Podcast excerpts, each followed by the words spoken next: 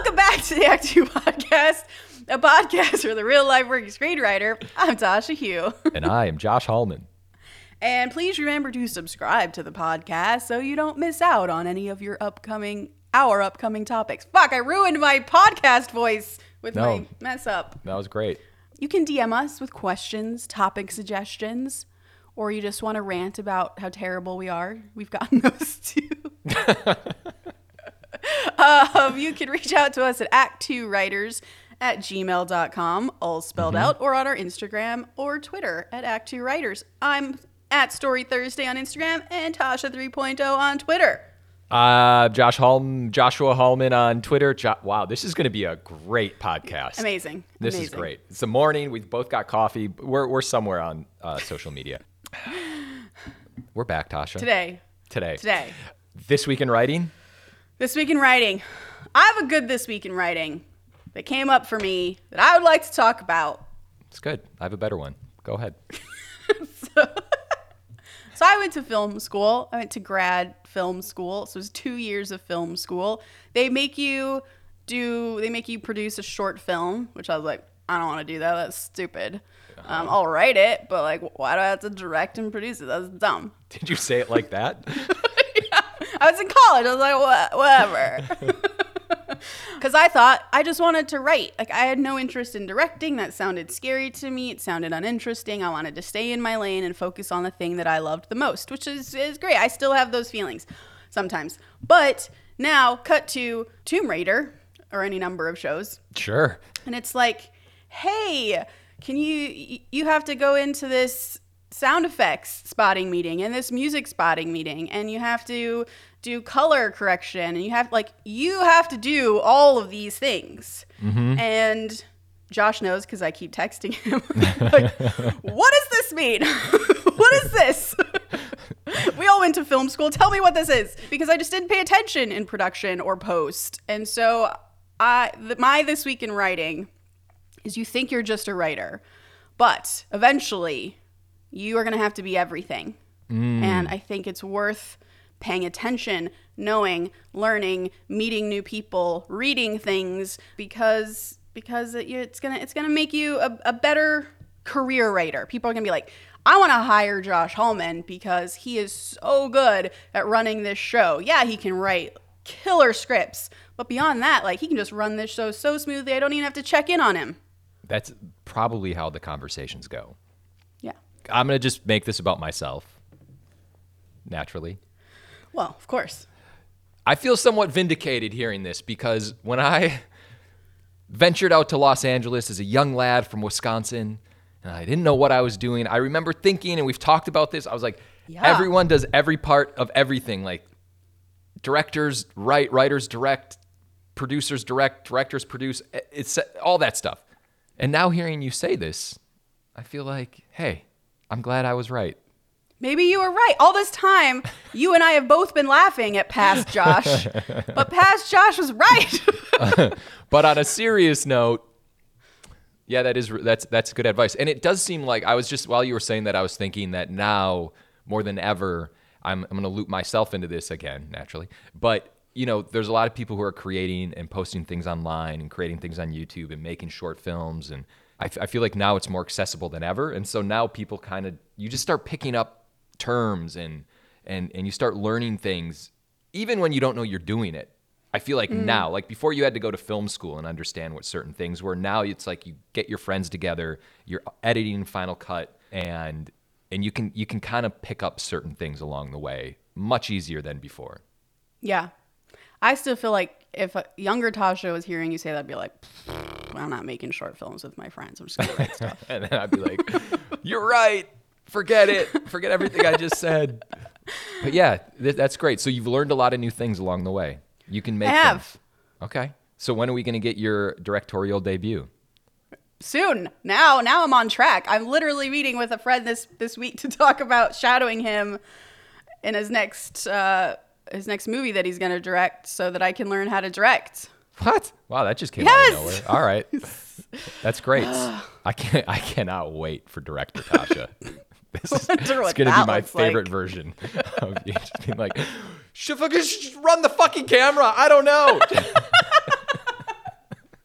I don't know what's happening here. Just go. Dave and I will be in the back sipping our coffee, just like giving the nod.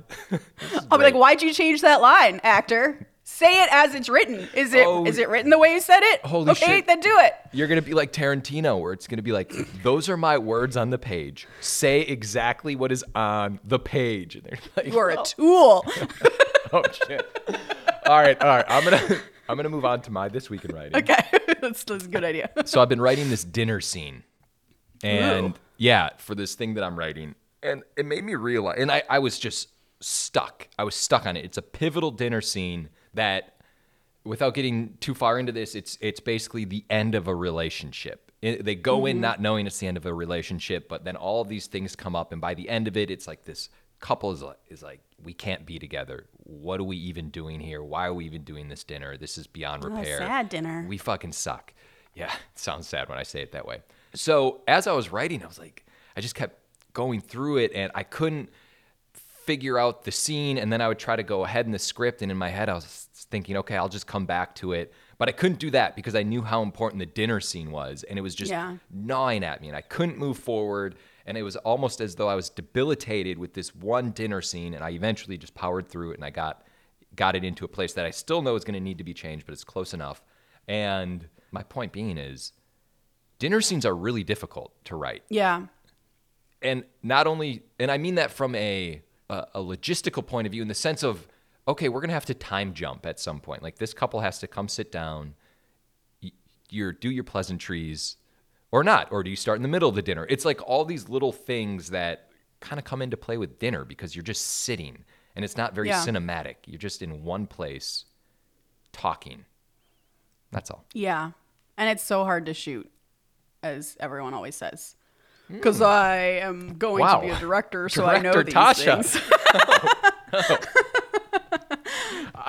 I, this is my favorite version of you. This isn't even going to be a writing podcast anymore. You're going to be like the Act Two directing podcast. Um, yeah, they're so hard because like I'd be curious what what problems you're encountering in the dinner scenes that I have found. You're right. It's like it's so hard to keep momentum going. Like the one that sticks out in my head is like super successful. Well, there's two.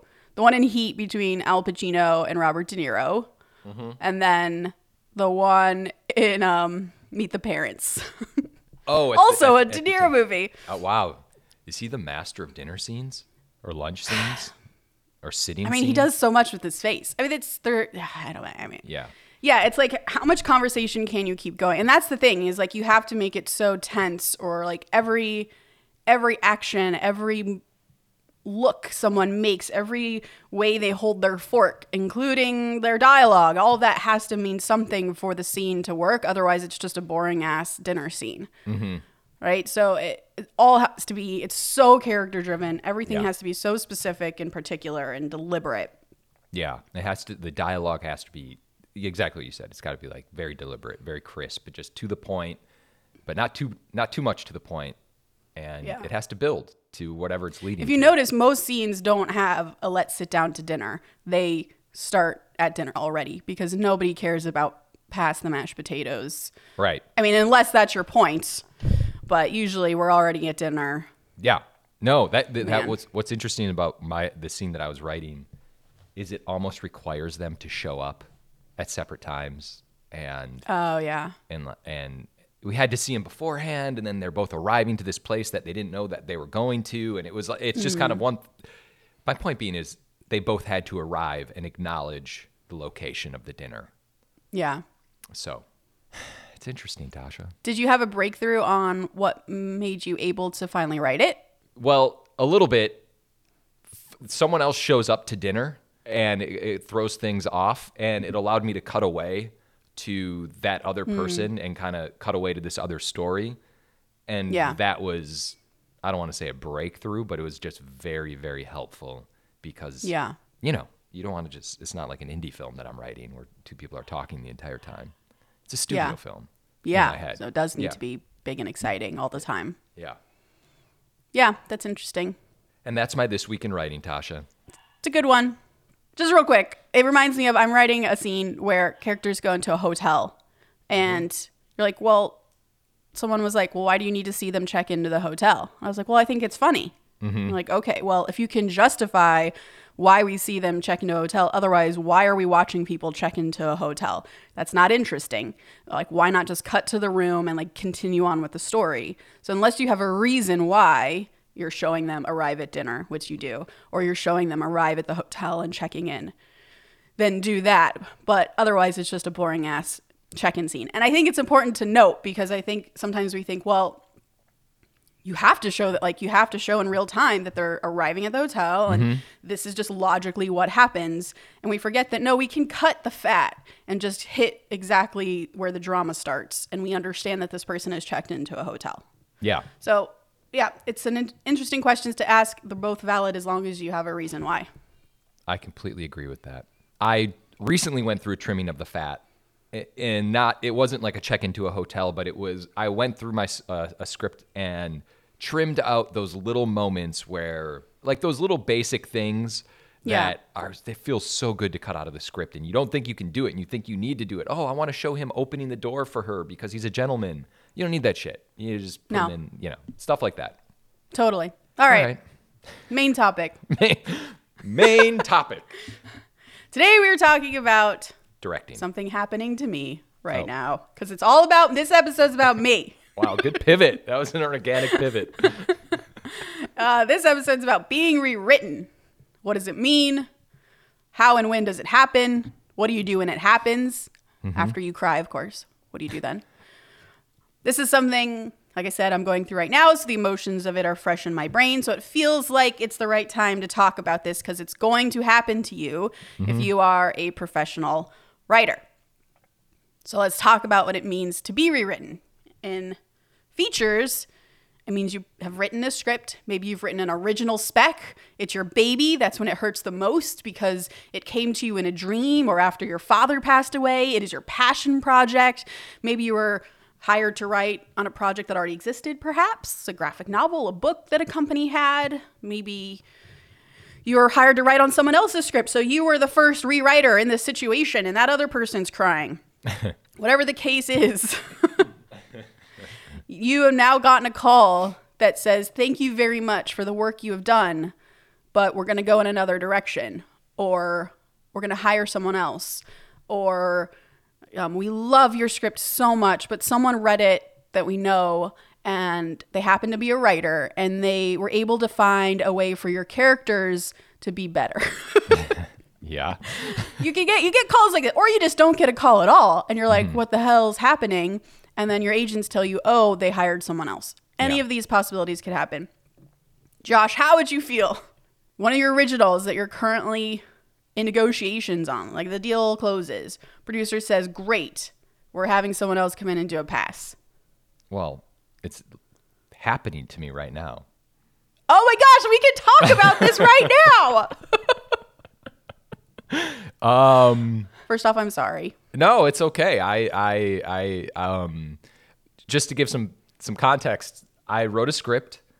This was a script that I had written that a couple people told me not to to write, and so then was the chip on my shoulder script, and I wrote it. It kicked around for a while. Uh, we tried to sell it years ago, it didn't sell, and then it kicked around a little longer, and an actor uh, ended up reading it. He came on board, and then flash forward to like the last couple months, um, a company was like, "We're gonna option the script," and I was like, "Great," and I was like, "Okay, this is awesome." And they said, "We have a director now, and the director's also a writer, and he hmm. wants to do a pass." And I was like, "Okay, well." you know, in my head, I was like, do a pass? How how bad could it be? Like, I wonder what he's gonna do. And I'm obviously cutting a lot of fat from this story, but I ended up finding out that there's gonna be a lot more than I anticipated rewritten in the mm-hmm. script. And on one hand, I'm like, whatever, just whatever gets this moving forward. That's like 90% of me, but then there's the 10% that is just kind of like, well, what did I do wrong? Like, what- what, are you doing differently that I didn't do? I know Yeah. these people better than you. yeah, I created these people. How could you possibly take people I've created and make them better? Yeah, like this- why why didn't you just give me the notes? Yeah, and what- I'll address it. Well, we can talk about why this happens in features, and then we're gonna move on to TV because that's a whole different beast. But um, something that happened to me recently was producers loved my script. They said no more notes. We're good to go. We're just going to have some trusted friends of the court read it, meaning some creative people that they trust directors, producers, writers they like. Any of these could be friends of the court, which is a common term they use um, for people that they, it's, it's like a writer's group, basically. This doesn't always happen. Sometimes you- this is your script and they go out with it and we're done. Mm-hmm. But it does happen. So in my case, this happened. And one of those friends happened to be another writer and she read it and said, I love it, but I can see how you can make the characters better by doing XYZ. So not only did she say you can make the characters better, but she said, I have a plan for exactly how to do that. And I'm very passionate about it. And here's my pitch for it. And the producers were like, yes, that sounds like it will make it better. And because you have such a plan for it, it makes more sense to hire you to write the solution that you're talking about than to give those notes to Tasha to have her do it because you seem like you're narrowed in, honed hmm. in on this idea. So Okay. I got a call from my agents first who said, the producer's going to give you a call about this. and I think that helps the producer like soften the blow a little bit. The producer calls and says, Oh, did you talk to your agents? Yes. Okay. Well, um, I'm so sorry. You know, we obviously love you, but we got to this point, blah, blah, blah, blah, and kind of explained his his situation. And you're right, Josh, like 90% of you is just like, I just want the movie to get made Yeah, I want But- the best for it. you want the best for it. You just when you're done writing you do kind of let it go. But there, Yeah. even on the phone, I was like, you know, it just kills me that you said it was a character pass because character is like the thing that I feel like I'm strong strongest at, and you you're pointing that out specifically as being a weakness in the script, and that's what killed me the most. What if they said to you, you know, there's just not a clear theme, so Oh my god! Can you imagine? and, uh, for any listener out there, Tasha is the master of theme. For about six straight years, she every meeting we had, she'd be like, "What is the theme?" and let's talk about it. So, yeah, You okay? You joke, but I had a meeting last night that I was. I felt like I'm gonna bomb this meeting. It, it was to uh, talk about a new story, and it was. I was meeting with the producers, and I was like, I have no ideas. They're gonna fire me. There's no way I'm gonna get this job. And as we were talking, I said, you know, let's go back to theme. oh yes, And like I said, oh, what do we want this story to be about? And they were like, oh, yeah, they were. They were like, oh, that's a great question. And through that conversation, we figured out the story and I like finally had a handle on it. So nice. I'm still a proponent of theme. Listen, I hate to say this, but I'm just gonna say it. I feel like you can really.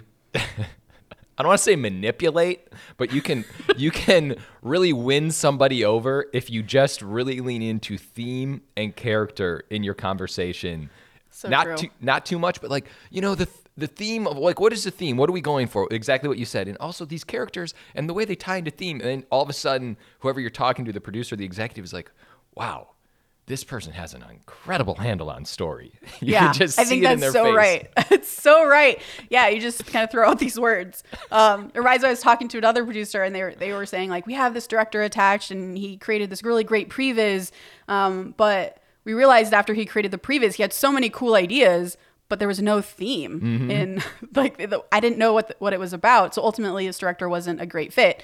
So yes, you can have as many great ideas as you want, but unless you have theme, Yeah. we should do a theme episode. I've asked you to do it. You're like you've been putting it off for years because you, you know how heavy it's going to be. I don't Because it's can talk take me like a month to prepare for that it. Yeah. episode. Yeah. Anyways, being a team player, I think is really important in these cases because you do just have to kind of let it go. And also, if you're able to let it go and you're not cussing on the phone to this person, like, why the fuck did you fire me, blah, blah, blah. And, um, you know, you handle it with grace. You're someone that they want to work with again, even though they've rewritten you, because that's, that's the thing to learn is that everybody gets rewritten always. It, it's not even an indication that you did poorly. It's just sometimes, and we actually, Zach talked about this in our last episode, Zach Baylin, who did King Richard, was that sometimes you're just so deep into something that you need fresh eyes. You need a relief pitcher to come in and say, like, I hear what you're doing here, but I actually see a new way in. And that happens all the time in writers group, right? We've been mm-hmm. working on something our, by ourselves for a month. We give it to writers group and someone has an amazing note that just breaks it open for you. It happens all the time. So that's just what this means. But speaking about kind of logistics, when you do get rewritten, it does mean you get less money. so like that's that's just something that's going to happen because you get paid if um, you get you get paid a credit bonus they call it. So if you get sole credit on the movie, like the movie gets made and no other writer came on board, you get sole credit for that movie. You get a certain fee at the end of that production. Um, but if you get shared credit, that fee is usually cut in half. So that's that's something to also consider. Uh, that's just that's just what's going to happen. Can I just speak to that for a quick second? Yeah. I, I don't think this.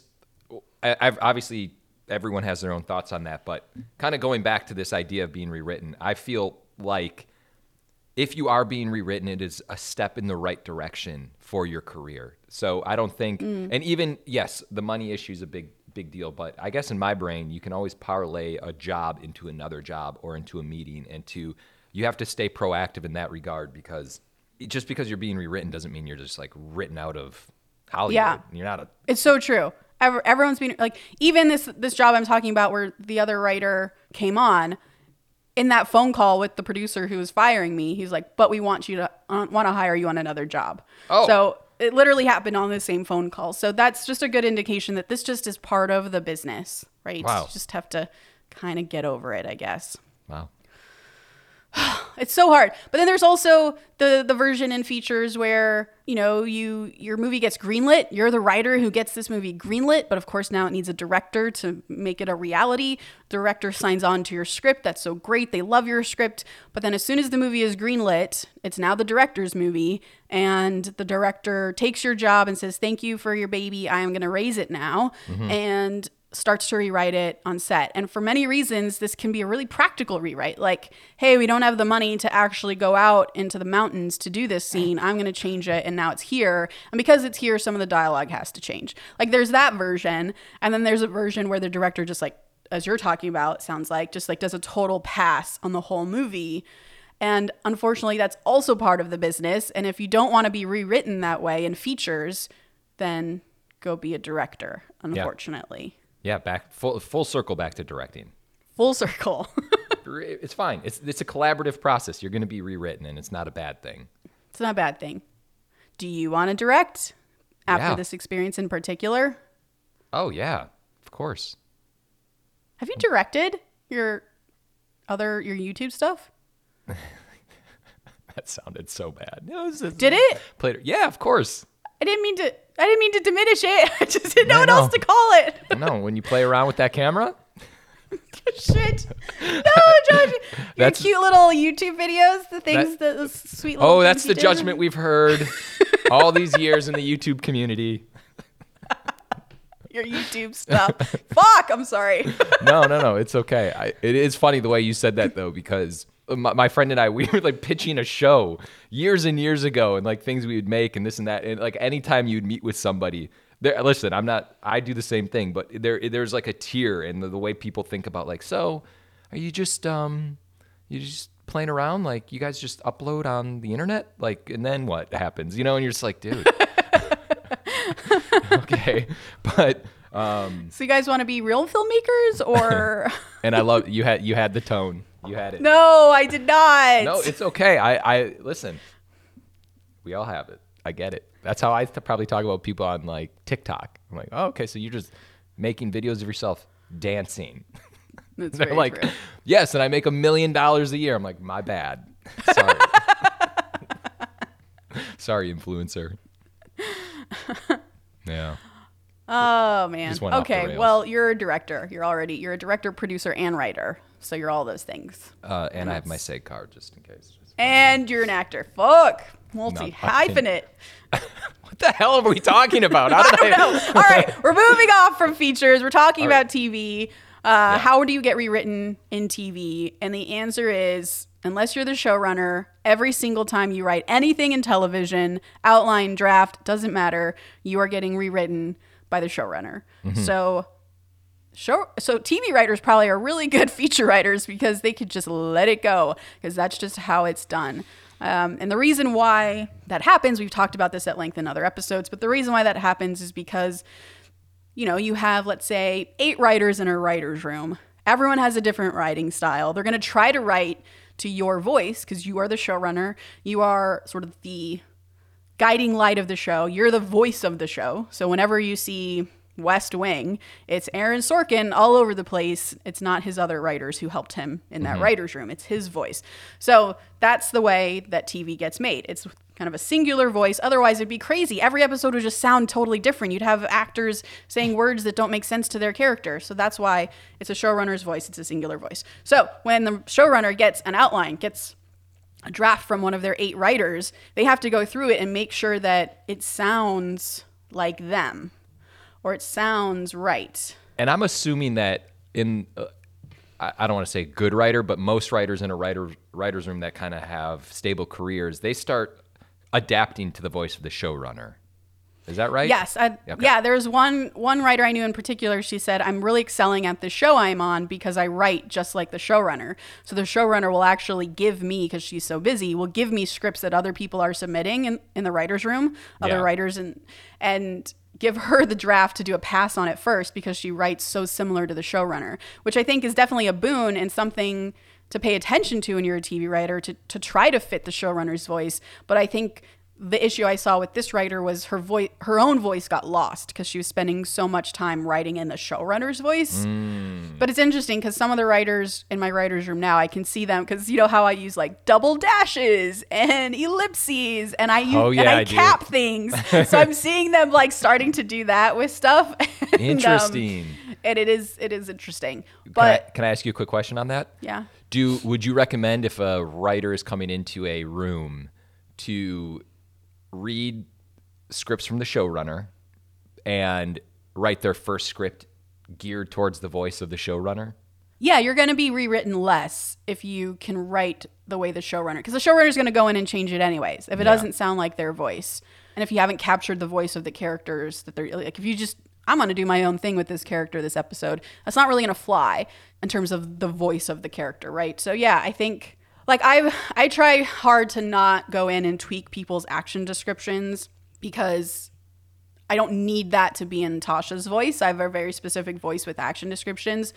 But sometimes I find I find that I'm the kind of writer who likes um, kind of how do you say like like prose like action description where it's very visual rather than um, kind of the the bear style where it's like you're just giving the the action description for the director. Like I don't I don't like that. It's not fun to read. And we're at a stage in our show where the executives, the studio executives, need to be excited about what they're reading, right? In order to greenlight the show, in order to give you less notes. So I tend to lead the read a little bit in my action description. So sometimes I'll go in to do that, and not because they, the writer has done anything wrong with their action description. It's just not quite as visual or flowery as I would like it to be for the read. Yeah, I love that. I love double dashes, by the way. I love double dashes, single dashes. Like when you go to double dash, but then you go to single dash, it's like, oh, like there's a reason for that. Yeah, for sure. This person knows what they're doing. They have a handle on the dashes. They have a handle on the dashes. uh, so yeah, I mean, you're you're gonna be you're you're gonna be rewritten in in TV, and you're gonna be writ- rewritten in features. So this is a good topic to kind of get familiar with and to be okay with. I love it. I don't know. That's kind of all I have. No, that's great. Do do we need to wrap up? no, I think because Halloween is here, Yeah. Okay, good. we should This is we it. should pivot slightly and, and end with some Halloween talk. Yeah, we went in knowing that we were going to just touch on Halloween, but I was thinking to myself, we that was such a high note, and I feel like everything you delivered was so important that I was thinking to myself, do I really want do I really want to nosedive this conversation with my thoughts on Halloween? I I, I, mean, have some. yeah. I ha- I wanted to pitch you something about Halloween. Ooh, okay. You ready for this? Yeah. So I watched the new Halloween movie, Halloween Ends. Okay. And I was thinking about how the franchise has come to the place that it's come, and I'm not going to give away spoilers, but in the last film of this new recent trilogy, so Halloween 2, Michael Myers essentially becomes like a superhero in this movie. Yeah. And and then in Halloween ends, there's some it's it takes some swings, which I really appreciate. And I and and it it just it's it's interesting. Let's just put it that way. And I really appreciate what it was trying to do though, but it got me thinking like the reason why I think it's doing these things is because it's it's backed into a corner. You have this mythology of Jamie Lee Curtis and her brother Michael Myers, and that's it. That's what Halloween is. It's a guy in a white mask walking around doing his thing on Halloween. And so then it got me thinking to myself, well, how would you move forward rebooting these franchises? Because everyone loves Halloween, everyone loves Michael Myers, everyone loves Freddy and Jason, uh, the Scream mask. Like those are iconic Halloween figures. And so I was like, this is my this is my pitch to you here, Tasha. yeah. So number one, I was thinking like, what drives these movies? In Halloween, is it the relationship between Michael Myers and Jamie Lee Curtis, or is it the idea of a guy in a white mask murdering people on Halloween? Like, what do you think it is? Well, the first ever movie is, I think, the best, and I've not seen Halloween Ends, but Mm-hmm. I can kind of guess how that ends, having seen. Anyways, Yeah. and that one is not about the relationship, really, right? It's it's it's it's a it's a more a classic slasher Yeah. film. Yes. Do I like the build of the relationship that they've created since with Jamie Lee Curtis? Yeah, it's really interesting. I love I love in the in the previous movie um, how they you know lock him in the basement. We're finally getting rid of him, and Yeah. like all of that stuff is really feels really satisfying. But I don't need it for that series to exist. And then A Nightmare on Elm Street. What's your initial instinct when I when I tell you like A Nightmare on Elm Street? Like, what do you think of? Don't go to sleep. Okay. So here we go, Tasha. I was thinking to myself, what if? Imagine you're the writer, I am studio head, executive Josh coming to you, and I'm telling you what I'm about to do with horror franchises. And Yeah. the idea being is instead of trying to reboot these movies with Michael Myers, Freddy Krueger, Jason Voorhees, you're basically come I'm coming to you saying to you, Tasha, here's the concept. A person can kill people in their sleep. That's it. It takes place mm-hmm. on Elm Street. Do whatever you have to do with it and go with God. So basically, it's you're just taking the idea, which I think is what everyone latches onto. Jason, there's someone murdering people on a cabin or at a lake or whatever it is. Like, do you think that's a way to move things forward? Just call something a Nightmare on Elm Street, but not have Freddy Krueger. Make up a new villain who's killing people in their sleep and do your own thing with it. Does that Yeah. make sense? Okay. Yeah, you can do. You can do that. That's a it's a solid premise. You can totally do that with anything as long as you make it completely different. Completely And different. I think nowadays you absolutely could. My version of Nightmare on Elm Street would be very different than any Nightmare on Elm Street. But yeah, there's something terrifying about that idea of like, okay, if you go to sleep, this person's going to get you and probably kill you. Mm-hmm. And just think of how awesome people have, like, they're different ideas, but we're just, we're, we're, we're handcuffed to Freddy Krueger. And I understand that because there is a connection that people have and there is this mythology of Freddy Krueger. But imagine just getting rid of that, having another movie called A Nightmare on Elm Street, and then just doing it with your own. Like, maybe there's just multiple Elm Streets throughout the, Yeah. the freaking world. That's all Well, I'm it's kind of like Matrix. Matrix, you're asleep and you can die. Wow. I never thought about that. So you can you can absolutely do all these crazy twists on it. But it's funny where I thought you were going with the question was you're you're you know, Tasha. We we need a writer on this idea where um, someone goes in and, and kills people in their sleep. What do you want to do with it? I would originally I would immediately go to theme character what is the relationship i want to do and as as even i said out of my own mouth like i didn't care about that in halloween i cared Yeah. about the slasher i cared about how scary it was and what the scares were Yeah. So, no, uh, that's I interesting. complete I completely agree with you, and I think as long as a writer um, sticks to those, if you you stick to themes and your characters and your new story that you want to tell, I guess what I'm saying is that the diehard fans might be a little more forgiving because, you know, I, I, if like you're calling something a Nightmare on Elm Street. I feel like the one thing you need is someone who kills someone in their sleep. Like I think Yeah. that's like that's the foundation. Now go with God and do whatever you want with that idea. Halloween movies can be so so varied. Right? I, I love the original Halloween, and it's just a slasher movie. Scream. I mean, Scream has relationships, I guess Yeah. But like my favorite horror movies are like The Conjuring mm-hmm. or Haunting of Hill House, which I know is not a movie, but those like very, very like deeply character driven horror movies where the horror comes from like a metaphor for what the character story is that you're telling. Like that's the movie that I would want to write and that I enjoy watching the most. But it is interesting that there's this huge spectrum and all of them are equally valid. Like people Yeah. seem to not like Halloween Ends, but there's definitely a cult following of movies that are Halloween movies in particular that are just utterly and completely ridiculous and badly written. like the dialogue is just terrible. You don't mm-hmm. know where you're going from one place to one place and it just like jumps the shark. There are people who love those kinds of Halloween horror movies because there's something about horror that allows you to kind of do anything. Yeah. that you don't you don't get the same forgiveness in other genres, which I think is really interesting. Yeah, I agree. And, and Conjuring is one of my favorite horror films ever. For that reason, it's character based and it has the jump scares. And I, mm-hmm. I always wonder why people see horror films. Is it f- just to feel that excitement that you don't really find in life? Hopefully, where you're not having jump scares every single day of your life. But The Conjuring just nailed it. That movie destroyed me.